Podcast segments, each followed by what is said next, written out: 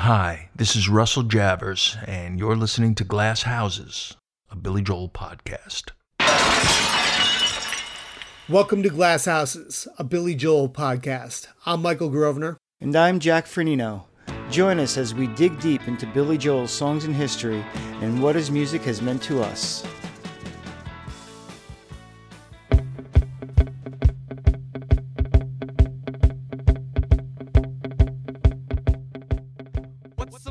Probably the last thing you think of when it comes to Billy Joel's music is reggae, but that influence is there, and if it's subtle, it's because it comes from arguably the most understated member of the classic Lords of 52nd Street, Russell Javors. In a band where the spotlight is squarely on the piano, Russell's rhythm guitar playing was tight, economical, and often in the background. But it was always in the right place at the right time. To paraphrase drummer Liberty DeVitto, you don't always notice what Russell's playing, but you'll notice when it's not there. Russell played on many of Billy's biggest hits and logged hundreds of shows over more than a decade of touring with the band.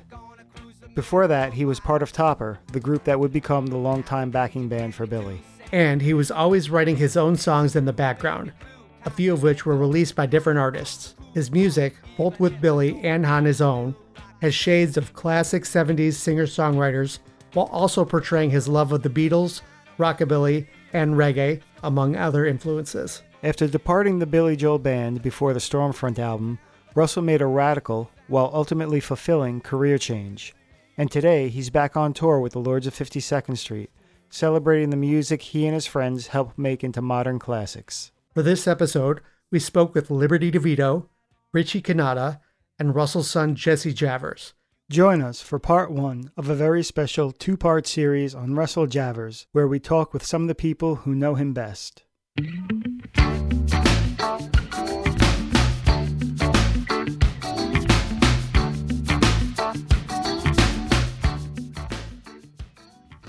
This episode was a different approach for us. Let me tell you, I was excited to do this one.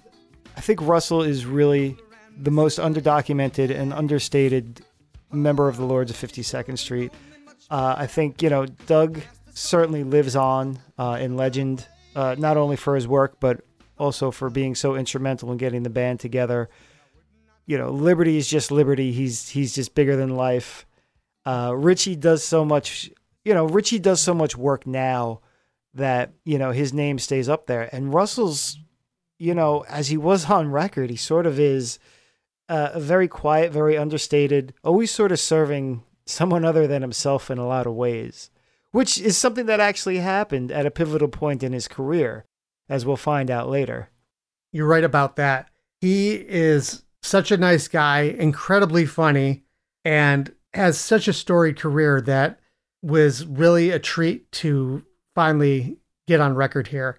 So before we get into all the great stories, let's just do some snapshot biographical information. Much of this comes from the Long Island Music Hall of Fame website, limusichall-of-fame.org. It says Russell Javors was born in Brooklyn in 1952 and spent his childhood in Plainview, that's on Long Island. He developed his musical chops in a junior high school band and at age 15 began going to My House, a popular club in Plainview, to watch other local bands perform, especially two of his favorites, the Hassles, featuring Billy Joel, and New Rock Workshop with drummer Liberty DeVitto. Javors and DeVitto became friends, and the two spent many afternoons at DeVitto's house in Seaford trying to put a band together. Javors was introduced to Doug Stegmeyer in high school. With his parents' support, Javors met with his musician friends regularly at his house.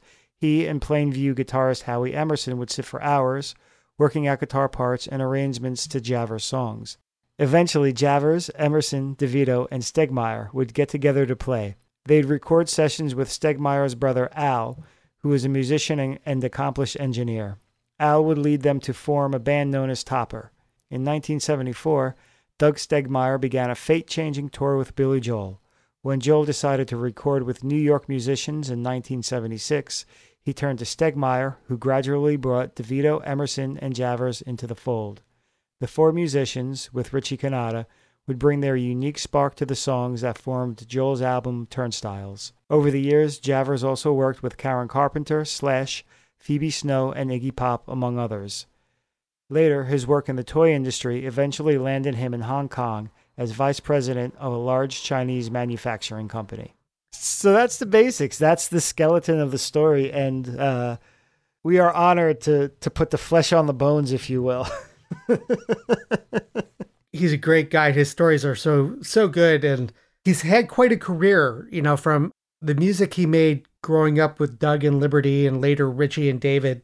They were his brothers, so it's so fitting that he came back to this music in recent years. And you know, we stressed the reggae thing in the intro, and that really came out of something Russell told us during our chat with him uh, when he was talking about, in particular, it's still rock and roll to me. And once he described what he was doing and where it was coming from, you know, it just to me just broke open so much more of Billy's music and really explained one of the many things, you know, that made this music so unique. I don't know if it's going to make it into the final cut, but, uh, you know, I was saying, I was Michael and I were telling Russell at one point just you know how much Billy's music meant to us that that was our Beatles. And I said yeah it, it almost like ruined me for other music. You could always tell Billy's music was different somehow. Even as a kid you couldn't put your finger on it. And you know all these years later you just get this little glimmer of something that just opens up another dimension to the music that explains so much you know, they all had the common influences. You know, the Beatles touched everyone in that band. To hear some of these schools of playing and, you know, the reggae influence and these different influences that fit so well into the pop music that Billy Joel was writing at the time, it was a perfect marriage. And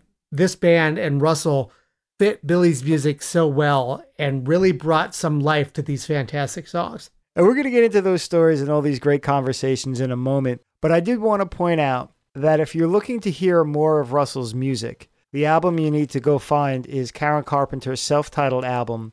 It was recorded between 1979 and 1980, but it wasn't released until well after Carpenter had passed away. The album actually came out in 1996. On that album, the songs All Because of You and Still in Love with You were written by Javors, and the record was produced by Phil Ramone. So those are the two clearest examples of his writing for other people, but but stay tuned this time because we have some exclusive stuff for you coming up. Uh, Russell, because he's the awesome dude he is, uh, emailed us a couple songs which we'll discuss. And I mean, we're talking demos with Just Liberty, stuff he recorded with Doug, possibly a song by Topper, a band I think all us huge Billy Joel fans have heard the name of over and over and over again and have never heard a note of. So we're going to hear a little of that music, and we're also going to hear why we haven't heard that music before. How's that for a cliffhanger? yeah, no kidding. You'll get a glimpse of his writing and and his with the guitar being a little more upfront with some of this material. It'll help kind of place in your head where his playing fit into a lot of the Billy Joel music.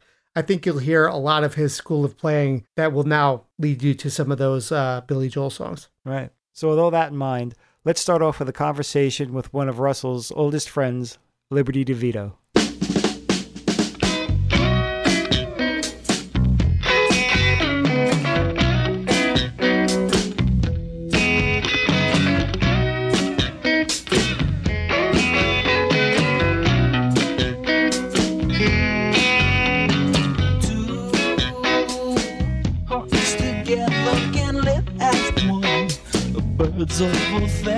We both fly the storm, very much in love. the first time I met Russell was when uh, his father dropped him off at my parents' house. Russell was 15 years old. I think I was 17. I uh, was uh, actually playing with the New Rock Workshop at the time. I met Russell through the My House, where the New Rock Workshop played.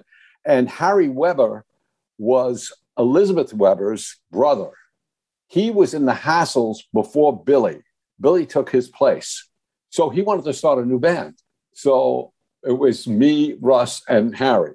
Unfortunately, Harry um, left the planet way too sh- soon, and uh, that band never happened. You and he became friends at that point and still maintained that relationship, even though that initial band didn't come to anything, huh? Yeah, well, we remained friends, and you know, he he uh, he was very young, and I was only seventeen, didn't have a driver's license, so I went through the whole Mitch Ryder thing and everything like that. Then the whole Topper thing was starting, because I went through the Mitch Ryder uh, phase, and then the super phase, and that's where I had my uh, a, a car accident. And after my car accident, I wanted nothing to do with music. But I was already dabbling in stuff with Russ, with Russ and Doug. I remember being invited to Russell's uh, house. He was having a party in his backyard. Uh, I was invited because Russ thought it would spark something in me to, to want to play because I had given up drums then. Uh, after my car accident, I got engaged. I was going to lead a normal life. And uh, so I get invited to this party in his backyard. And him and, and a bunch of guys, Doug Stegmeyer, one of them, uh, started to play. And, his, and a friend of his, Kenny Romanowski, who was a fantastic guitar player, started to play. They did a version of Blackbird where uh, Russ would do the, the Blackbird part, Blackbird sitting in the dead of night, and then Kenny would play this ripping guitar in between every every line. You know, it was great. But at the time, there was another guitar player playing too, and that was Howard Emerson. I was impressed, but not inspired yet. Uh, so I walked away from that like, oh, those guys are really good. Well, good luck to them. But Ross kept hounding, uh, hounding me and coming over my house and and and leaving notes and, uh, all, all, kinds of things like that. He he would burst into my house and and, and I'd be sleeping and, and he'd put a 45 on the on, on the turntable of the record player. It was in my room and say, listen to this. This is so great. This is rock and roll. We need to do this. We need, you know. I was like, I'm done. I'm done. That was one takeaway I caught from your book too. That I, I never knew that story. How out of everyone, he was the one friend who was who wasn't going to let have you let go of that.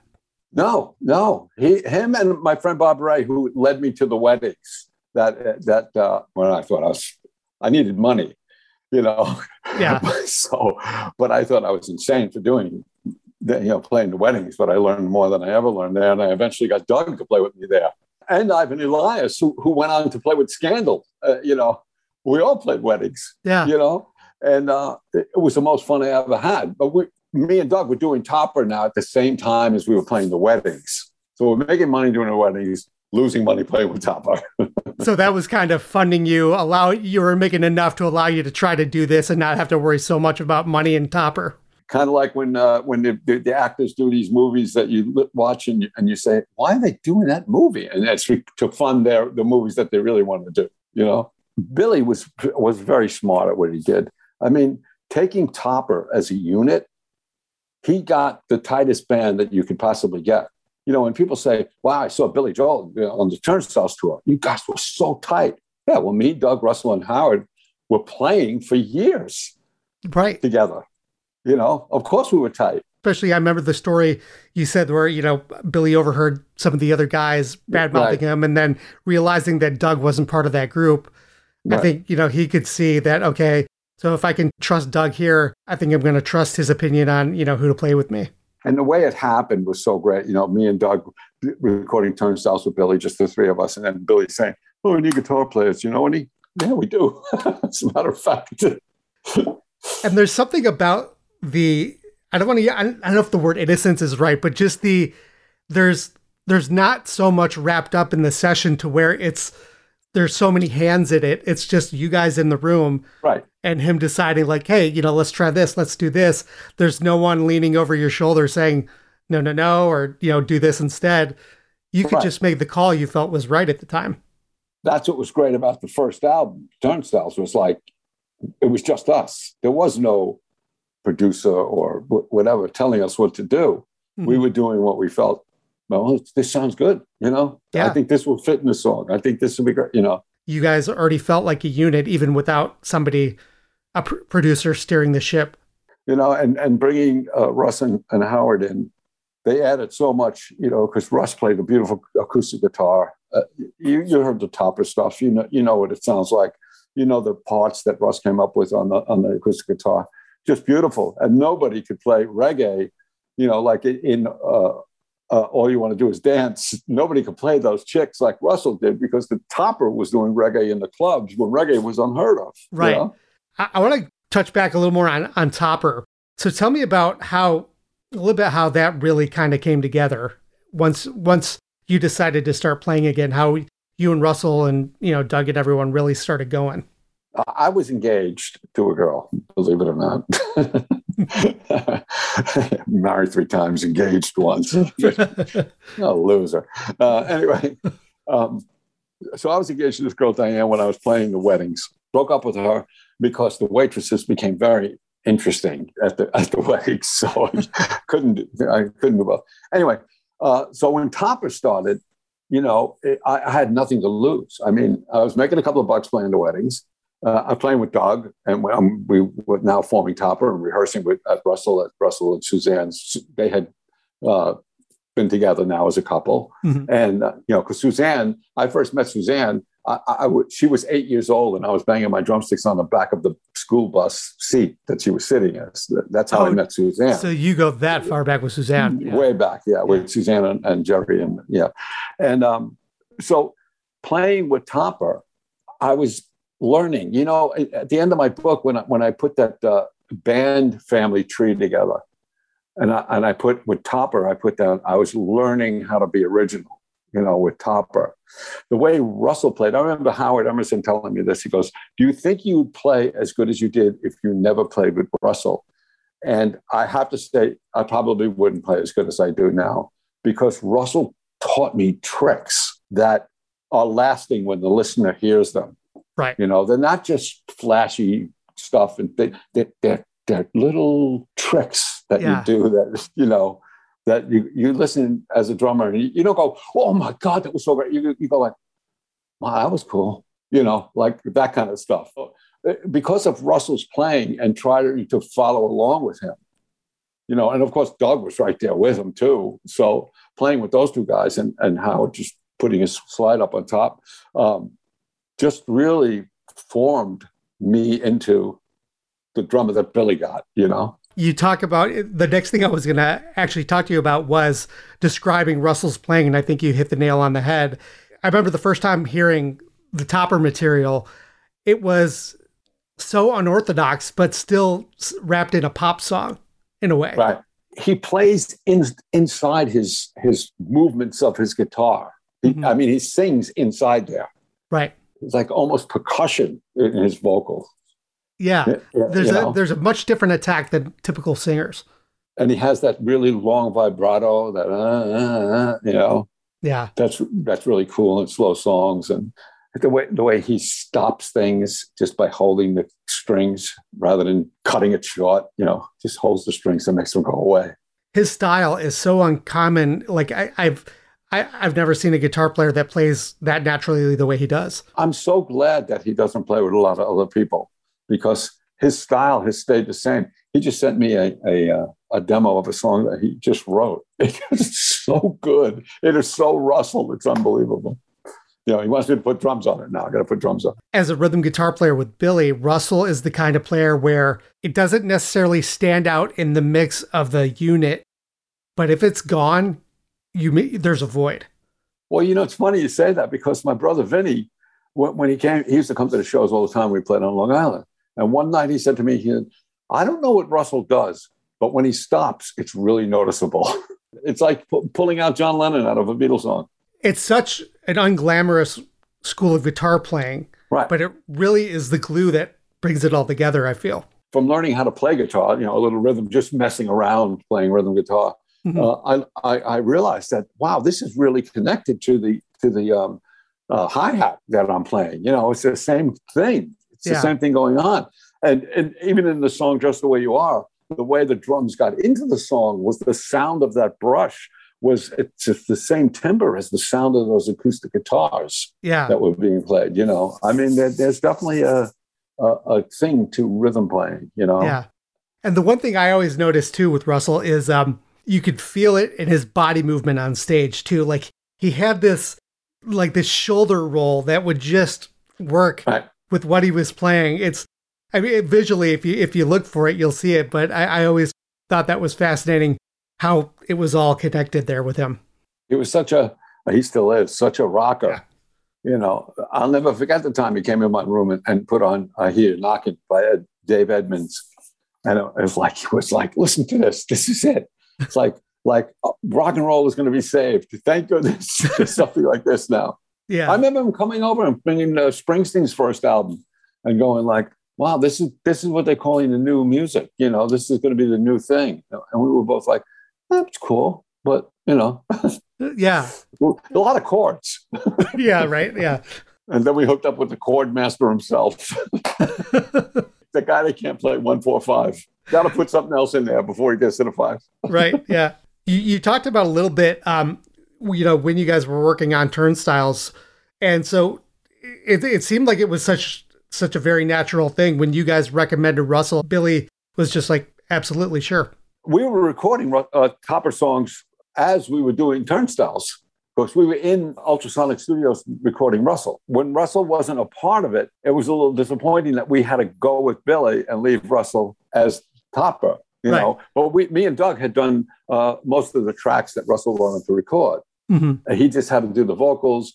And then when I heard the things later, uh, there was strings on them and, and everything, and it was really, really good, wow. you know. And then when we went to um, Australia once, uh, Columbia Records there was very interested in uh, Russell and Topper, and we um, went and recorded um, a song in Australia as like a demo for Columbia Records. Yeah, and you know the story in the book. It's like Russell was headed for a deal, and then it was squashed because somebody told Billy he'd, he'd lose his band. Billy didn't want to lose the rest of you. His deal was, was a no go. You know, he had a lot of influence at the time, Billy. Yeah, because if, if this was three years earlier, it probably would have been no problem. And I write the book from that perspective like why did billy do these things well his career has been like 50 years now you know right. you have to do things like that to, you know it's not being mean it's just like it's like i have to do this because I need to keep this band so I can keep going, you know. Or do I let this band go out themselves and then I fall and then what if they don't make it, you know? Because obviously, you know, there was that period where Russell wasn't playing with you guys with Billy, obviously. Do you remember what, you know, what his side of it was at the time? Was it that a tough thing for him to deal with or was, you know, was he, you know, how was he dealing with all that? After we recorded Turnstiles, Russell went on the Turnstile. Well, I don't even think Russell went on a Turnstiles tour. He might have gone up with just Howard went on the he did part of it. It's funny because Jack and I have been going through some of these old shows to put some timeline together. It was Russell originally, and then it transitioned to Howard, right. and Russell was gone. And then by the time the Stranger Cycle came along, that was that Frank guy for a bit, and then right. Russell came on near the end of that. Right, and Russell stayed up until the uh, after the Bridge album. Right, up until Storm Front. Home. Right. Yeah. Then Dave, David Brown came in at, at about the same time Russell came back. with 52nd Street. Yeah, yeah. Yeah. And that combo was great. That's one thing that took things up another notch too when David Brown came into the fold. And I don't think people ever thought of Billy Pryor as a two guitarist band because right. it was so piano driven, but the way the two of them worked together. Yeah. Talk about never stepping on each other's toes, but complementing each other so well. So fun to see the two of them play. They knew how to do it. You know, like like Russell and Howard knew how to do it. So did Russell and David. Uh, it's it's hard now when we find guitar players for the Lords to find a guitar player that can play with Russ, you know, because he's so in his thing. A lot of players, uh, bass players, have a difficult time sometimes playing with me because I'm so in my thing, especially playing Billy songs. They have to learn how how the bass was played in those songs in order right. to play with me. And that's uh, you know the songs that Russell played on with Billy. The, the guitar player, the other second guitar player, has to figure out what did Russell do? You know, so it's great playing with the Lords now because we're all there. Yeah. I'm telling you, it's comedy. Obviously, you guys started playing with Billy uh, at the Turnstiles era. Was was there any moment or like any time period where it kind of clicked where you all felt like you know you all had something like really special at your hand you know on your hands you know not the hits not the success but just felt musically that okay this is something great i, I never felt that I, I, never felt like, well, this is really, we're great. No, yeah, you know, I, I think that would have put us in the Eagles category or something like that. It's Like, not like thinking like, oh, we're amazing, but just that you had something special between you guys. Uh, well, we knew we had something special because you know Phil Ramone was the one that that took us under his wing, knowing that this was special. This yeah. combination of players was definitely a special. Mm-hmm. You know, uh, Billy knew it because he said on on Glass Houses, "I want that band that's playing live to play with me." All everybody in the studio, nobody overdubs. There's yep. no overdubs on the on the uh, on the Glass Houses album. It's just us, the same guys that you saw on the stage. I think here's something we should touch on a bit. Russell's sense of humor. I told we we were talking. You know, you, you obviously know I have a four year old. Mhm. So me and Anna and uh, May, my four year old, are sitting at the breakfast table the other day, and we were talking about ballet. Ballet. Oh no, karate. We're talking about karate because May is taking uh, um, taekwondo now. four years old, she's taking taekwondo. It's the cutest thing ever. That's hilarious. But anyway, we're talking, and I said, "You know, uh, you know, you remember Russell, right, May?" And she said, "Yeah." I said, "You know, he had a pink pink belt in ballet. He used to say he had a pink belt in ballet." And she looked, May looked at her mother and said, "What's wrong with Russell?" Oh my and of course, Anna said, "Yeah, that's Russell, May." She saw it, right? I like all it took. That's it. She, Oh, she, God. she had him Yeah. pegged. That's so funny. he had, he had the best sense of humor. I mean, uh, you know, there was a TV show. I'm watching uh, Arrested Development. You know, I, I didn't watch it when it was first out, but I'm catching up on it. And somebody uh, on the, the the show said a joke like, uh, "You ask me what makes me so funny," and you ask and you go, "What makes you so?" And as soon as they say it, that you go timing. You know, for right. That was one of the first jokes Russell's father told me. Really? Yeah, he used to. Russell's father used to go. You want to see my pride and joy? You know, you're, you're thinking like his family. Right, He would take out a picture of the bottle of pride and joy, the two cleaning things. This is my pride and joy. And Russell still has that in his wallet now. That's hilarious.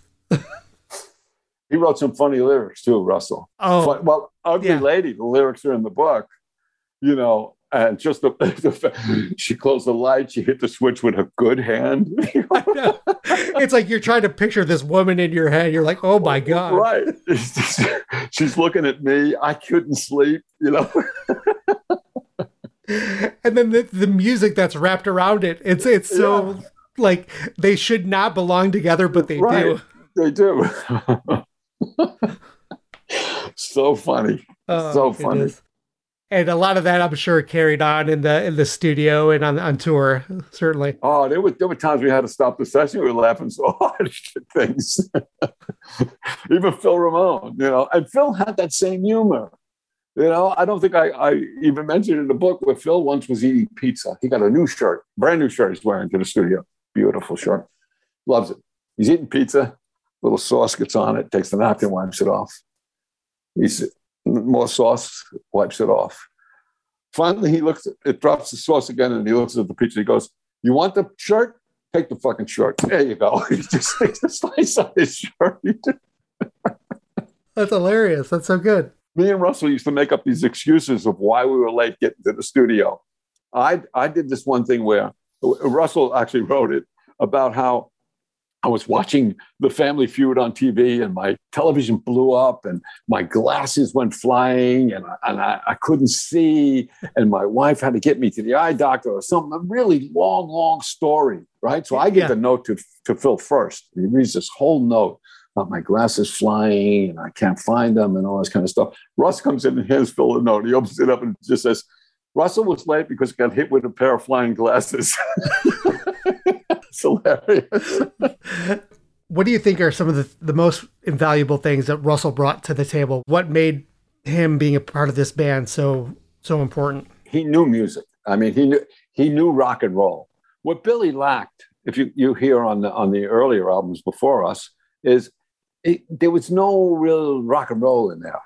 It- you know, uh, it, it was great songs, Oh, sure. but the music music was done by studio musicians, and it, sounds like that. Right. You know, we came in there, and and Topper were was a rock band. You know that, like you said, we took all this weird stuff and, and it became a pop song. You know, Right. but um, and we and we brought that rock to Billy, and Russell w- knew that rock really well. You know, he he knew that less was more. He knew, you know, how to get around that guitar w- without getting in the way of things, which is difficult to do with any instrument when you have a piano player because you know Billy's all over the place. you know? sure. Yeah. So so you really have to know where you're you're fitting in, and Russell did that really well, and a great songwriter too. You know, I mean, uh, evident of Karen Carpenter doing his tunes. That you know, experience both, you know, with writing and playing and rock and roll and all, all those different elements we've talked about, you know, I think that that led to a lot of what was important about, you know, those recordings as well, because yeah, you know, it does say, you know, written by Billy Joel, but you all had a hand in shaping Right. how these songs ended up.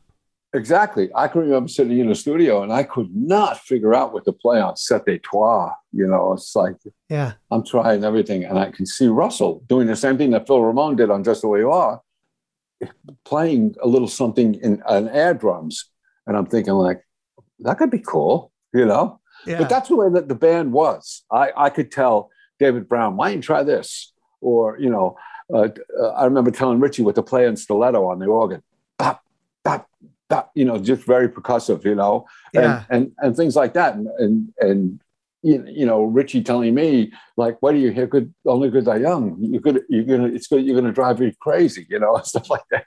You know, we did that for each other. If it wasn't for Russell, I probably wouldn't be talking to you today because I probably would not have pursued the career that he poked me with a needle and said, "You need to do this. I need you to do this." You know, that that's what it was more like. It wasn't you need to do this. It was I need you to do this. You know, the dream was always that we would play together, Yeah. and he had that dream. It was like I need you to do this because I need you for me to complete this this this vision that I have. Well, I say one, you say two. I sing into an on my quiz and three, maybe four, little baby. Won't you take me back? I don't drive, won't go far. Bring a walking and a ride in your car, little oh, baby. Take me back.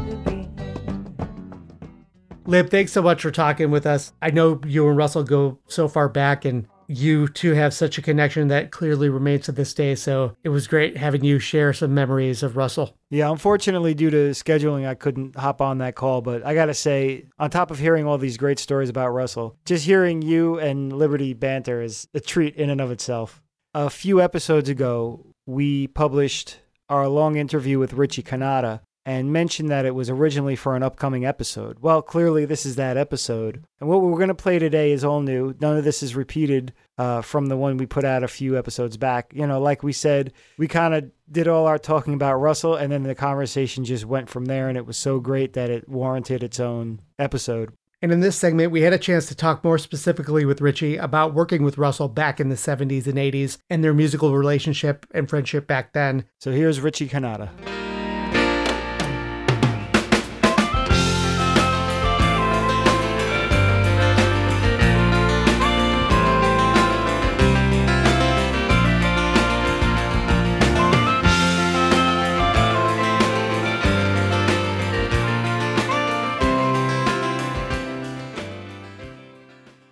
First met Russell, of course, when when I joined the band. Liberty and Doug and Russ were working together before, so they all knew each other. I was basically the new guy. It wasn't really a guitar player's situation where you know he wasn't shredding. It was more like comping, and Billy had certain things that he needed him to, for him to do. Russell was more of a songwriter guitar player. It was more like Russell knew parts and he had a good rhythm style of playing. Russell and I were immediately friends and are probably more friends now. His personality is very funny, very dry sense of humor, loves the Yankees like I do, which bridges us together a whole bunch. As we get older, what do you have? Well, you you know, it's it's a path to meeting God at some point, but that path is fun when you can talk with guys who you've been around with for 40 years and uh, it's just a wonderful the, the set of jokes become even funny, funnier and funnier as we get older. And he'll come up with the most driest thing uh, just when you think that it's really quiet in the room he'll come up with something and he'll he'll make his belly laugh.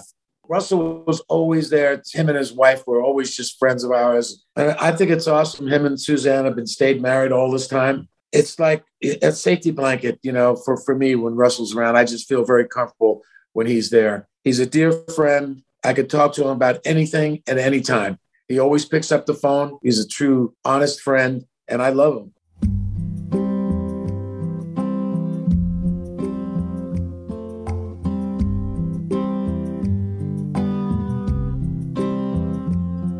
Well, I don't know what to do, baby. get back on my feet. Again, thanks, Richie, for sitting down with us. Uh, it's always a pleasure to hear your stories, and it was a real treat to get your thoughts on Russell here. Yeah, that conversation was just a gift that keeps on giving. We also had the opportunity to sit here with Jesse Javors, who is Russell's son. Jesse has a unique perspective as he was born in 1977 as things were really taking off in the Billy Joel world. So we had a chance to sit down and get his perspective on growing up with your dad in a famous band and you know getting to see your dad on MTV as a kid. We heard some really interesting takes and some experiences that not too many people have.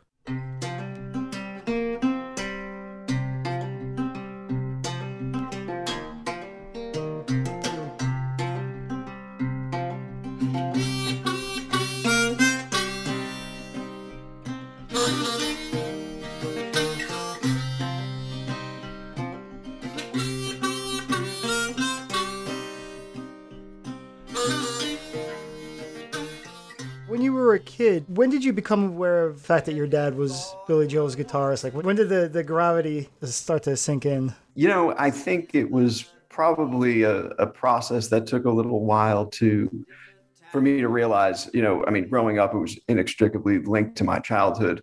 Um, you know, I had guitars all over the house and Mhm. things of that nature. But it probably uh, was when I went to see my dad at work, you know, going to either Nassau Coliseum or Madison Square Garden, and then, you know, seeing him up on stage playing. Um, th- that's probably when it really sunk in. But then, of course, you know, with the MTV videos and uh, show me another kid on the block who could turn on MTV and see their dad. Yeah, that's certainly unique. The band, the Lib and Doug and um, and everybody, you know, these were family. Um, these were just people that I grew up with.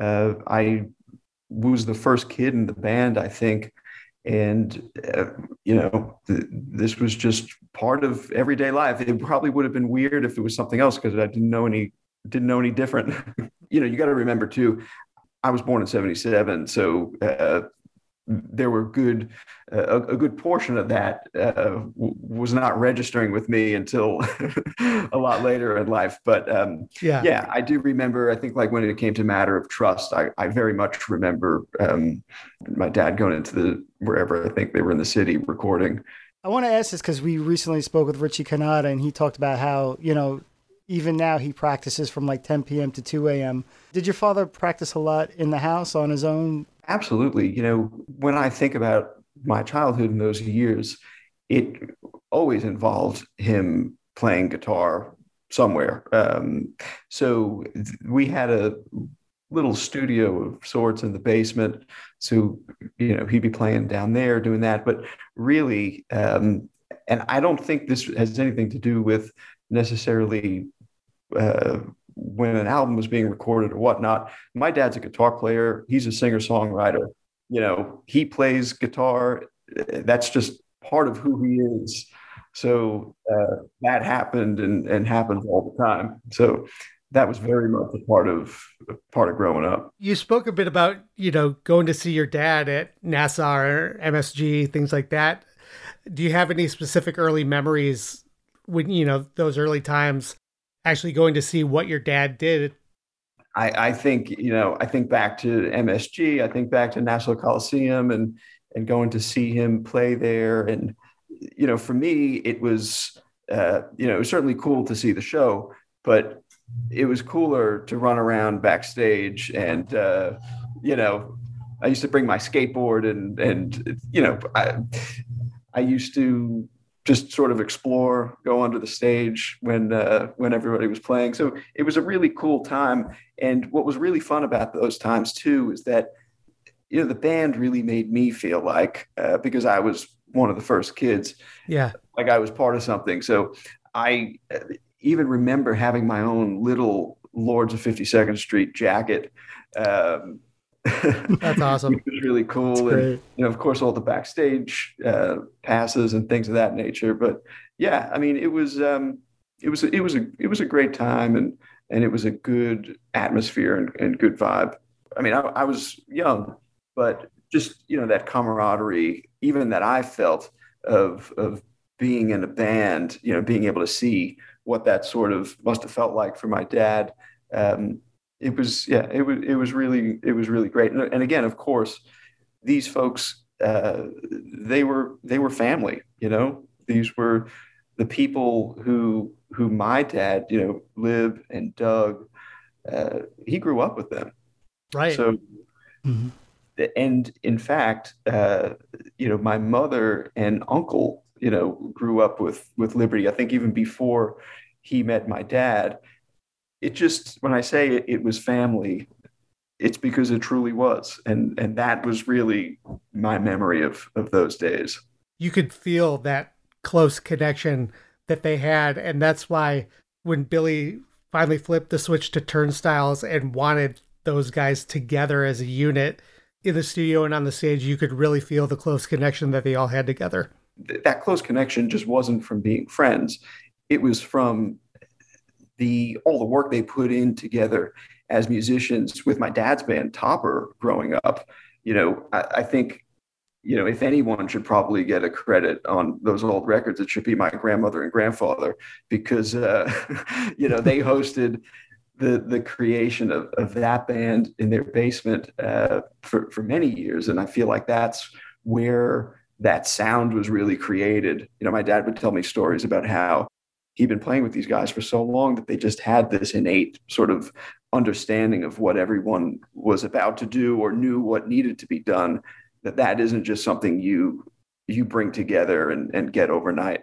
Post billy my dad started a new career. He he became a very successful executive in the toy industry and um, had a real long career with that. And in addition to the work that he did in that space he also was always connected back to the music industry. I remember him working on various different projects and and some really cool stuff. So, um, but yeah, I mean, post Billy was a big career change. But w- when I look back at that from the eyes now of an adult, uh, thinking about, wow, you know that that, that is quite a pivot. Um, I have nothing but respect and, and admiration for him in how not only he did it, but in how he handled himself uh, during that. So it was uh, really, I think, uh, something to to learn from. And everybody thinks of my dad as as uh, having played guitar with, with, Billy Joel, which you know, of course, he did, and and that was a huge defining thing. Yeah. However, when I think of him, I think of him as a singer songwriter. You know, I think of him as, in my opinion, really one of the best songwriters there are. And I uh, wish that that folks would would be able to hear this music and and hear it the way that I heard it growing up. You know, I play guitar. I consider myself to be a musician, and th- that inspiration to to do that was drawn directly from not only seeing my dad play with Billy, but seeing him play around the house and just how powerful his music is in the way that he plays it. So, um, you know, I think of him first and foremost as a singer songwriter. Seeing his songs on like the Karen Carpenter record, for example, I'm like, that made perfect sense because he's a guy I could see writing for so many people you know, he can do the silly, the tongue in cheek. There's, there's some of the funny stuff I remember hearing on some of the early Topper material uh, but he can also go real deep. And I've always seen Russell as a songwriter that can really go anywhere. You know, I'd love to see both him and other people do his material. You, you mentioned the Karen Carpenter record. I mean, I think is a testament to what a songwriter he is. She recorded a bunch of songs for that album, and you know, Paul Simon had several songs on it, and I think my dad had just as many songs on it if not more, maybe. Um, don't quote yeah. me on that. But I mean, that's the company that you know that he that that he was in. But apart from even songwriting, he had such a unique guitar playing style. You know, they used to call him the Sultan of Subtle. I don't know if you if you know that. yeah, uh, yeah.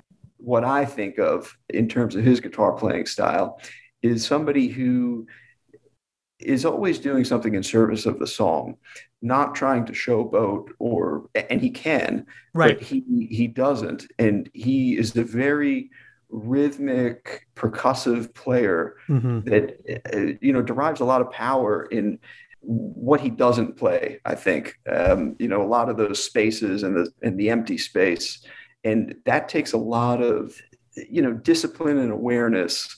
This is also why I think people need to hear his music because when you pull everything else out and you just hear somebody playing guitar, it really shines through um, Right. even better. But um, yeah, I mean, it, it- he, he's just a fantastic guitar player as well. And I always thought he served those Billy songs so well. And you're right. It's in some of those songs, nothing will jump out at you per se, but if you take it away, it's a whole different thing. It's funny because the music that I gravitate towards is uh, more of folk and blues and, and things like that. But I feel like there's so many similarities in the way that, that he plays uh, as a solo musician with a lot of those other more solo styles.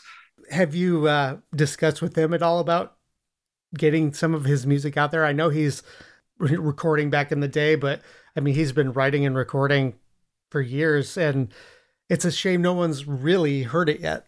hopefully that'll that'll come to pass one of these days again i look at this through the lens of of how i heard his music growing up as a kid which was him playing it on the couch uh, at- at home and to me that was the first thing i heard before ever i heard any of the recordings of topper so that is what i associate with Right. and to me that is the way it should be played um, you know not with with the band. And i often talk to him about this um, but uh, i hope i truly hope that that that he does release some stuff. And and that you know, as part of that he can um, let let people hear how he is uh, as a solo musician there's anything we can do to help facilitate that, uh, I'd be happy to We'll start uh, the petition. Yeah. it, uh, Yeah, it, start it- it needs to be heard. Yeah.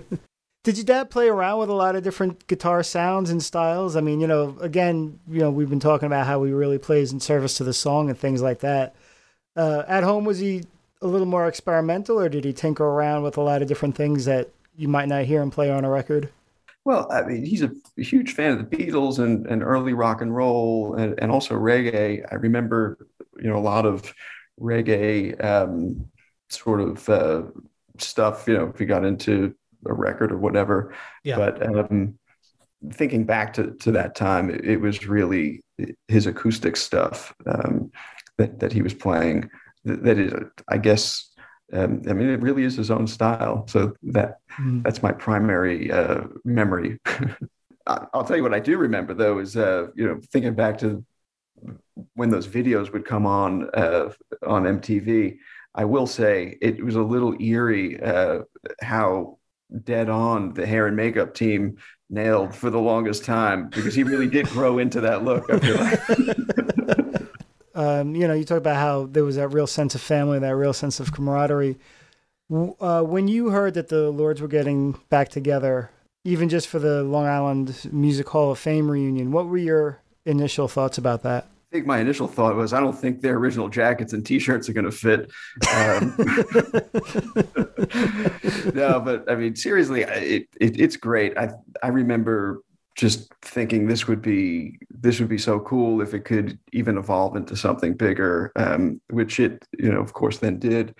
They all sound so great playing together that to to go on and not try and rekindle that in some way, I Mhm. think would have been a shame. So it's really nice that they're they're able to keep doing it you know, uh, I've seen a couple of their shows. Um, they don't come through Tennessee very often, so it's tough to to, to see stuff down here. But um, but yeah, I mean, they they all just sound so great together. Uh, it's it's truly amazing that you you, you never lose it. And um, in fact, I think they they sound even better. Uh, From what I understand of their shows now, they they try and change up the set list quite a bit. So there's always either you know something to to keep them busy, uh, Yeah, remembering how to play or or uh, reinventing. right. yeah. Do you remember if your dad was uh, necessarily excited or a little nervous or sort of wondering what the reunion was going to be like? Or did it feel like it was just more natural for him to pick it back up? they, they did something that not a lot of people ever get to do, and that is to create the soundtrack to so many people's lives. And whether it's you know people playing the songs at home or getting to play it in front of large crowds, I've got to think any opportunity to to do that um, has to be welcomed. So um, I don't know for sure, but that would be my take. Yeah. As you uh, got older, or even when you were younger and, and were listening to, to Billy's albums, were there any particular parts uh, of your dad's playing that really stuck out to you? Any any of like your favorite of your dad's moments on on record? All of my favorite songs. I hate to say roll of the guitar songs. Uh, um, visually and, and just sort of experientially, the song that I always gravitate to because of having this image of when I was young and watching my dad up on the stage was, you know, Goodnight Saigon, where he would kick it off on the edge of the stage. And um, that, that one always, um, I think, is one of my favorites. I really like Don't Ask Me Why. Do you think there are any parts that are really indicative of the way your father plays? You know, because we know that he plays in service of the song, and you know, obviously it was somebody else's band. Are there any moments that you're like, you know, that sounds like the guy in my house, not a record? Well, I think keeping the faith for sure. Mm-hmm. Um, I think that that's a great example. But you know, a, a, a lot of you know they're all there. Um, Mm-hmm. you may be right is a is a good example. Don't ask me why really is a good one. I mean, that's a great guitar riff and very rhythmic. That's got Yeah. my father all over that. Oh yeah, Yeah. absolutely. Well, and I think, you know, too, a lot of the way that my dad plays, you know, I want to say is influenced uh, in part by Keith Richards and, and his approach to to playing, you know, which I believe he refers to as um, weaving, um, where you know you've got the, this room for the other guitars to come in and out of, and Mhm. uh, you know it's part of that that that machine that ebbs and flows, and you're leaving space for the other person, and and that's you know he I, he thinks like that uh, as a guitar player. That mentality, uh, you know, shines through in his playing. It, it's great that that the guys are out there doing this again, and um, I know it's uh, something my dad enjoys thoroughly, and it's uh, it's great for me to see him get back up on stage and and sound as as great as he sounded back in the day. So it's just uh, it, it, it's really an excellent thing from from my point of view, and I've said it you know before, and I'll take another minute to say it again. Um, I think the world needs to hear my dad's music uh, because as I think of him, while he did play guitar for Billy Joel, my father's a singer songwriter, and and his music is uh, is just as good as anything that's that's ever been written, and uh, people really need to hear that.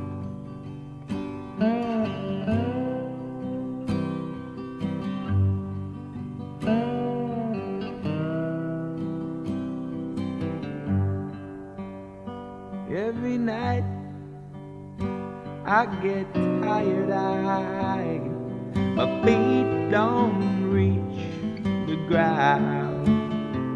Then I'm with you. I get by cause I know that you need me. The baby, close your eyes. I can't sleep tonight. And because of you.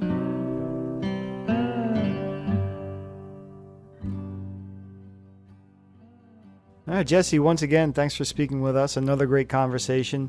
Originally, we planned to have this be a single episode, uh, but we had such a great talk and heard so many great stories that we decided that the chat with Russell should stand on its own. Oh, absolutely. This truly was a special conversation. You know, I, I can't wait for everyone to hear it because it was really exciting and such a treat to gain more insight into Russell's life and career. So stay tuned in a few weeks. Uh, we'll talk with Russell about his life, his career with Billy Joel, and a whole lot more. Baby, close your eyes.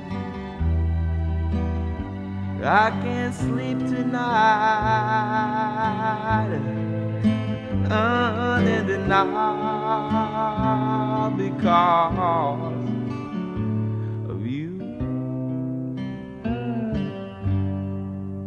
all because of you.